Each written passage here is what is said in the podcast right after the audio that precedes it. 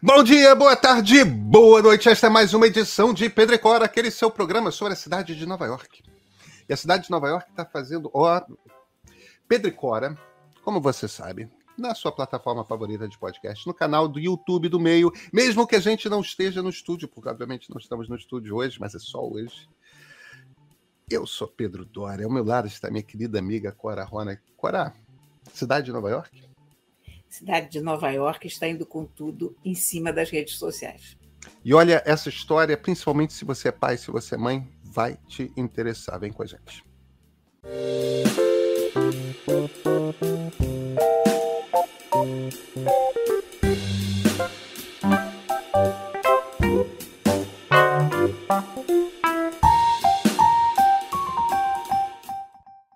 Cora Roney, Estamos aqui nas telinhas de novo, não estamos juntos. Pois é, olha, sabe que eu já já estava tão desacostumada disso é. que eu só agora descobri que o meu O-Ring, aquela luz que a gente usa, pifou. Pois é, não, mas você está ótimo, Cora. Você tá Estou aqui nas sombras. Para quem está surpreso, o que acontece, o que se sucede é, é, é que estamos no Rio de Janeiro, nosso estúdio fica no bairro de Botafogo, e nesse exato momento, o, enquanto gravamos na noite de quarta-feira esse programa de quinta, o prefeito Eduardo Paes está recebendo um bando de diplomata casca grossa por conta do encontro do G20 que vai acontecer em novembro aqui na cidade e tem vários preparativos, né? Então, o bairro de Botafogo onde fica a, a, parte da prefeitura que o prefeito ocupa, um palácio bacana lá, está é, intransitável, porque é, é, é muito Fechou carro os pedaços de rua. É. é. Então estamos aqui. E estamos aqui para falar de Nova York, Cora. É, é, é, disso que a gente vai falar? É disso. E, aliás, eu acho. Bom, vamos começar do começo essa história. É o seguinte: é que a cidade de Nova York está movendo um processo contra as redes sociais. E dessa vez o enfoque é interessante, porque não é aqueles enfoques que a gente conhece de fake news, de, de propaganda. É saúde mental. A cidade de Nova York diz que está gastando uma fortuna com a saúde mental das crianças e dos adolescentes e não quer encarar essa conta sozinha, quer jogar essa conta no colo das, das redes sociais e quer também que as redes sociais tomem providências em relação a isso. Eu achei muito boa a iniciativa, sabe? É, é, é uma coisa interessante porque eles têm números, né? Eles mostram eles como números, é. eles mostram como nos últimos 10 anos houve uma piora considerável de saúde mental de crianças e adolescentes. É, você tem aumento principalmente de depressão e você tem aumento de ideação de suicídio. O que, que é ideação de suicídio?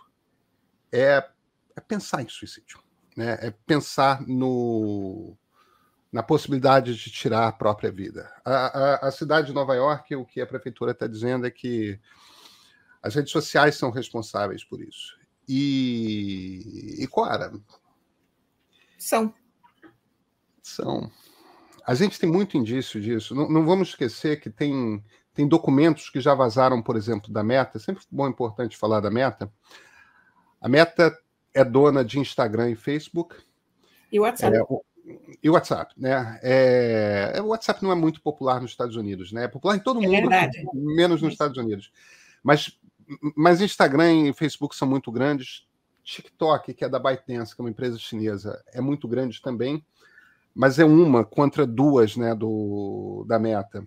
Já vazaram documentos internos da Meta que mostram que eles têm consciência de que a maneira como os algoritmos são regulados aumentam é, tanto, tanto os índices de depressão de adolescentes, principalmente meninas e adolescentes, quanto aumentam a, a, a aquela coisa de, de automutilação, né? É, de, de se cortar, de desse tipo de coisa. A gente sabe que a meta sabe disso. E a gente sabe que a meta tomou a decisão de. Porque os resultados comerciais do, do algoritmo, como ele está regulado, são tão bons, a gente sabe que a meta decidiu deixa para lá, a gente prefere os resultados comerciais que estamos recebendo. Então, então aparentemente a cidade de Nova York não vai ter muita dificuldade de provar isso numa court of law, não é mesmo? Não, e você sabe que eu houve toda aquela eu não sei como é que a gente diz em português, mas o Mark Zuckerberg teve lá no, no Congresso recentemente, lembra? Eles tiveram espécie de uma CPI sobre, sobre redes sociais. É uma audiência, né? É... Uma audiência, é. Não é uma espécie de CPI, uma audiência daquelas? Uh, é, é, não é exatamente uma CPI, eles têm aqueles vários comitês, no, tanto no, na Câmara quanto no Senado nos Estados Unidos, e esses comitês fazem é, recorrentemente convidam pessoas a esclarecer questões que interessam os parlamentares. Então, é um processo de investigação parlamentar como uma CPI, mas não tem essa característica da CPI brasileira, que eles até têm algo parecido com as CPIs, mas e, e, eles têm esse recurso também de fazer essas audiências públicas. O Brasil também tem, a gente só não divulga tanto esse tipo de coisa, né? Mas são audiências públicas para informar os parlamentares a respeito de questões que são de interesse da sociedade. E essas audiências públicas, quando eles chamam esses grandes empresários, grandes líderes de áreas distintas, sempre chamam muita atenção. E a gente tem visto muito dessas audiências públicas com, com líderes de, das redes sociais. Pois é, eu me lembro dessa mais recente, em que estavam na audiência pais de jovens que suicidaram uhum. por causa de comentários em rede social, bullying em rede social, e Mark Zuckerberg pedindo desculpas. E eu me botei no lugar desses pais. E eu vou te dizer que aquelas desculpas me soaram mais ofensivas do que qualquer coisa, sabe? Porque não dá para pedir desculpas por isso. Essa, essa coisa, a coisa de pedir desculpas é de uma hipocrisia, né? Vamos fazer e depois a gente pede desculpas. Não, não, não há desculpas para se uhum. pedir quando uma criança, um jovem se matou por uhum. causa de bullying, né? Não é perdoável, não é, não é negociável. Fecha essa bodega, acaba com essa rede. Imagina se fosse a mãe de uma criança daquelas. Que, que coisa terrível, né? Enfim. Sabe, eu, eu, a gente vai ter que resolver esse troço em algum momento. É, tem, tem uma coisa que é, é, engraçado, que a gente, a gente já conversou sobre tanto sobre, é, sobre isso, Cora. Ainda assim, me parece que a, a maior parte das pessoas que não lidam com esses temas como nós lidamos recorrentemente tem uma profunda de, de, dificuldade de compreender como que esse processo se dá. E, e, eu acho que vale a gente repetir, porque eu acho que a gente tem que repetir sempre. A gente nunca sabe quando vai ser uma pessoa que vai ouvir pela primeira vez. Eu acho que as pessoas, às vezes, por mais que a gente repita, não entendem bem como que funciona essa mecânica do algoritmo, né? As pessoas têm muita impressão nas redes sociais de que, ah, não, o, o, o que estoura é o que é popular, é o que as pessoas querem ver, as redes sociais estão apenas te entregando o, o, o que você quer ver. E, e não é exatamente isso, porque existem muitas maneiras de avaliar o que, que você quer ver. E, e a gente tem uma coisa que é um gatilho no cérebro, que é a gente fica muito ligado às, às coisas que nos provocam emoções fortes. Isso não quer dizer que na vida habitual a gente só se preocupe com coisas que nos geram emoções fortes. Em geral, na vida normal, se não existisse uma internet, se não, existem, se não existissem algoritmos, a maior parte dos estímulos que nós estaríamos recebendo não são estímulos que nos geram emoções fortes. O, o, o convívio humano, na verdade, quando você vai parar para prestar como é que, atenção de como é que é a sua vida na família, como é que é a, a, a, a sua vida no trabalho, como é que é a sua vida quando você está na rua fazendo coisas, indo numa loja, indo num cartório, indo num correio, indo sei lá onde. A gente está sempre pessoalmente tentando gerar baixo atrito, né? A gente não está comprando briga é. com todo mundo. Tem e... gente que tá, mas são poucos, né? E, e, são sempre pessoas que a gente olha um para o outro e fala que pessoa bem esquisita, né? É. Só fica procurando briga o, o tempo todo. E nas redes sociais, elas precisam descobrir aquilo que vai te despertar emoções fortes o tempo todo. Para algumas pessoas vão ser debates políticos, para outras pessoas vão ser, e isso é particular com adolescente, é, preocupações em relação ao corpo. Né? Se, se, se, se, o seu corpo é atraente, se não é, como é que faz, o que é um corpo ideal, o que, que não é. Mas o que as redes sociais estão nos entregando o tempo todo é aquilo que nos provoca emoções fortes, algum tipo de angústia profunda, algum tipo de raiva, algum tipo de coisa. Por quê? Porque quando nós estamos emocionados, quando a gente está ali na, na, funcionando na base da intensidade, a gente fica mais ligado, a gente fica mais alerta. Isso é bom para a publicidade.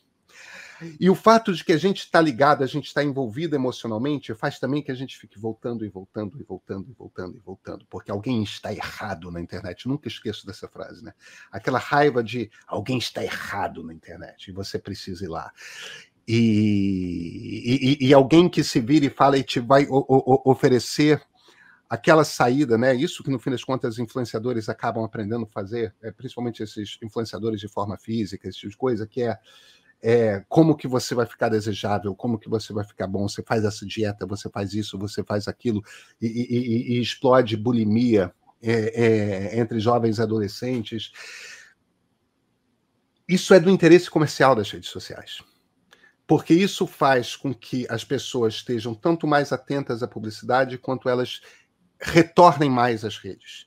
Isso aumenta a audiência das redes. Isso é bom comercialmente para as eh, redes e, portanto, os algoritmos são calibrados é. é, para isso. Agora, isso provoca um dano mental em todo o mundo. Isso provoca danos à política, porque polariza e radicaliza a política, e torna difícil o debate político, porque está todo mundo explorando aquele ponto em que as divisões são mais intensas, em vez de buscar os pontos em que temos coisas em comum sobre as quais conversar e, e que são poucas as arestas para parar para a gente chegar a uma conclusão, a um acordo aqui. É, isso é terrível para adolescentes, porque adolescentes são, em geral, muito mais imaturos para lidar com emoções fortes do que nós adultos somos. Então, só que aí as pessoas ficam um pouco naquela de ah, mas as redes só estão te dando o que você quer. É muito mais ou menos isso. É, é, é muito mais ou menos isso. O que as redes estão fazendo é te manipulando emocionalmente o é. tempo todo. E... Olha, eu fiquei, Pedro, eu fiquei tão chocada com os números de Nova York, porque em 2021, 38% das crianças em idade escolar estavam tão tristes que abriram mão do, das coisas que faziam habitualmente. Ah, 38%. 38%. E quase uma em cada dez reportou ter feito uma espécie de tentativa de suicídio durante o ano. É muito chocante isso. Não está funcionando, Cora? Não. Não está funcionando. Eu, eu acho que o prefeito de Nova York está certo, porque eles publicaram um, um arrazoado muito grande. Um, são inúmeros documentos sobre redes uhum. sociais, uhum. sobre o impacto, as diretrizes que eles recomendam às escolas públicas. Há uma preocupação enorme da cidade com com essa questão da saúde mental, sobretudo entre adolescentes e crianças. Eu fiquei muito impressionada com esses documentos, porque eu fiquei muito impressionada como um governo atento se antepõe aos problemas, né? E, e corre atrás em benefício dos cidadãos. Então, você tem um país que proíbe propaganda de cigarro, ele tem que tomar alguma providência em relação às redes sociais, porque a ideia da propaganda de cigarro é muito parecida com os malefícios da propaganda de cigarro, de, de uhum. aumentar o, o, número de fumantes e tal, é muito parecido com o mal das redes sociais também. Ele vai pegando pessoas e mantendo naquele ambiente viciado e viciando as pessoas em redes sociais numa coisa que é profundamente nefasta à saúde das pessoas. É. Agora, em relação ao fumo, isso foi constatado fisicamente.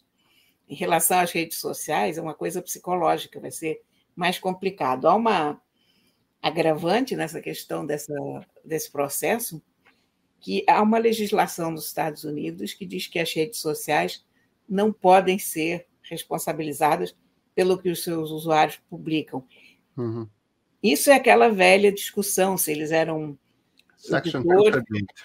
É, exatamente. Se eles eram editores ou apenas veículos para as pessoas falarem, enfim. É, eu acho que vale a gente retomar esse histórico que a gente tem uma no, no nosso marco civil da internet tem um, um, um item parecido. É, a, a, a, o Internet Decency Act é, é uma lei que foi assinada pelo Bill Clinton em 1996, tem muito tempo. As redes sociais estavam estourando, as redes sociais, não, perdão, a internet estava explodindo, estava se tornando popular. Existia uma fragilidade das empresas que montavam site e logo que começou-se a criar espaço para as pessoas publicarem coisas na internet, quer dizer, você tem um site, aí você quer botar uma caixa de comentários, você quer criar um, um, um ambiente onde as pessoas podem hospedar blogs pessoais, tal. Havia uma preocupação ali de eram empresas frágeis que estavam tentando montar um, modelos de negócio, ninguém sabia como é que ia fazer dinheiro com aquilo, e que se tivesse de repente uma uma onda de processos por calúnia, por difamação, etc. E esse é um problema. É... E, e, e, e, matar essas empresas antes que elas nascessem. Porque elas eram, de fato, muito frágeis. Eu defendi esse ponto de vista naquela época. Não, mas eu também defendi. Todos nós. Eu, eu escrevi contra um, o, a, o enquadramento das das empresas de internet como editores. Não, e, porque, eu porque naquele para... ponto eu achava que era importante que as pessoas tivessem uma plataforma livre. Mas eu hoje não defenderia mais esse ponto. Mas, mas é porque o contexto hoje é diferente. A gente não está mais em 1996. É. Isso foi isso foi 30 anos atrás. Gente, que absurdo. A gente está a gente tá em 2024. Isso foi 28 anos atrás. É, é, é. muito tempo. É, a realidade é outra. A gente está falando de companhias que valem na casa de trilhão de dólares. Poderosas a, demais. A, a gente está falando das companhias mais poderosas da história do capitalismo. É. Entendeu? E, e, e, a gente está falando de companhias que têm tecnologias é, que permitiriam a elas fazer diferente. No fim das contas, os algoritmos agem como elas escolhem que eles ajam. Eles não precisariam é, apelar aos nossos instintos mais baixos. Não. Eles poderiam. Agora, essas companhias, e, e, esse é o grande dilema, essas companhias se tornariam companhias bastante menos lucrativas. Não quer dizer que não, não continuassem sendo eh, companhias riquíssimas e extremamente lucrativas. Apenas elas fariam muito menos dinheiro. E é muito complicado da maneira como o mundo funciona. É muito complicado você pedir para uma companhia que seja boazinha e ganhe menos dinheiro, porque porque é até ilegal. Mas você ela não foi feita para isso. Hã? Ela não, não foi feita para isso. É, é, ela foi feita para dar para os seus acionistas a maior quantidade de lucro possível. Então é para isso que estados criam regras. É por isso, para isso que estados regulam. Você vê, na Europa, algo como a Section 238, que já existiu, não existe mais. A legislação europeia hoje trata essas empresas não como empresas frágeis que, se uma onda de processos acontecer, não ficam de pé, mas tratam como as corporações gigantes transnacionais que elas são. E a legislação europeia é muito mais sólida e muito mais moderna, ela é muito mais. Ela pertence ao século XXI, é. ela pertence ao nosso tempo. A gente ainda vai entender se a legislação europeia funciona. Veja, eu, eu, eu, eu não quero parecer estar fazendo aqui um, um, um discurso marxista de ah, o capitalismo malvado, ah, não, não, não é nada disso. Eu acho o capitalismo ótimo. Eu acho que essas companhias terem crescido como elas cresceram é ótimo. O problema é que chegou a um ponto em que esta não é uma solução que virá das empresas. As empresas não têm, pela natureza do que uma empresa é, o um incentivo para resolver esse problema. A gente precisa que os estados nacionais, tanto as suas burocracias reguladoras quanto os seus políticos, deem um passo à frente e comecem a agir. Que é exatamente isso. Aí a gente não está falando de um Estado nacional, a gente está falando da cidade de Nova York, mas é exatamente isso que a cidade de Nova York está fazendo. É. Entendeu? Olha, temos um problema muito grave de saúde pública. É, é, tem jovens sofrendo num nível que não precisariam sofrer. Há suicídios acontecendo. É mais do que deviam acontecer, mais do que normalmente aconteceriam. Existe um responsável aqui. Precisa haver ação legal Precisa ver ação, precisa ter regra agora. Você tem filhos nessa idade? Tenho, tenho. É, eles estão eles estão com 11, 12 anos, fazem 12, 13 esse esse ano. Eles já usam TikTok. Eles não se interessam muito por Instagram. A, a coisa na turma deles é TikTok. É, por enquanto, eu ainda não detectei eles veem muita coisa de futebol. Ah, pois é. é eu não detectei nenhum tipo de problema. Agora, por conta da natureza da idade, eles estão entrando na zona de risco agora. Então, eu certamente eu desconfio que eu vou. Eu já tive algumas conversas sobre redes sociais com eles, sobre, perdão, sobre inteligência artificial, sobre a coisa de criação de imagem e tal para não fazerem isso, para principalmente em relação a colegas tal. Eu ainda não senti a pressão das redes. Eu eu senti com minha filha mais velha quando ela estava na adolescência. Ela já é adulta hoje. É, ela teve um momento de dificuldade na escola, de, enfim, é, mas era outro tempo. É... As redes eram menores.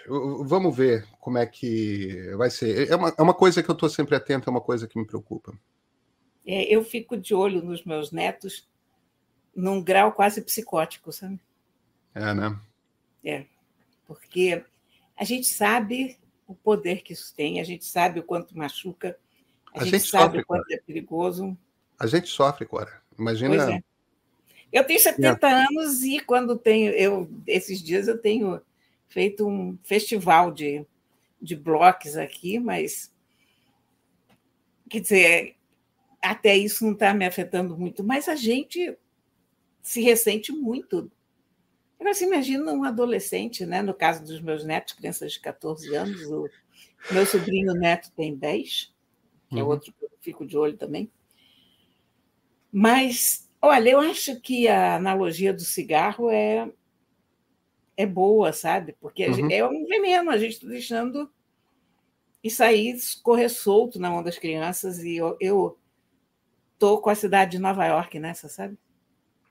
É, estamos, Cora. Cora, a gente se vê na terça, né? Na terça, ao vivo, em cores? Ao vivo, no estúdio. Até terça, Cora.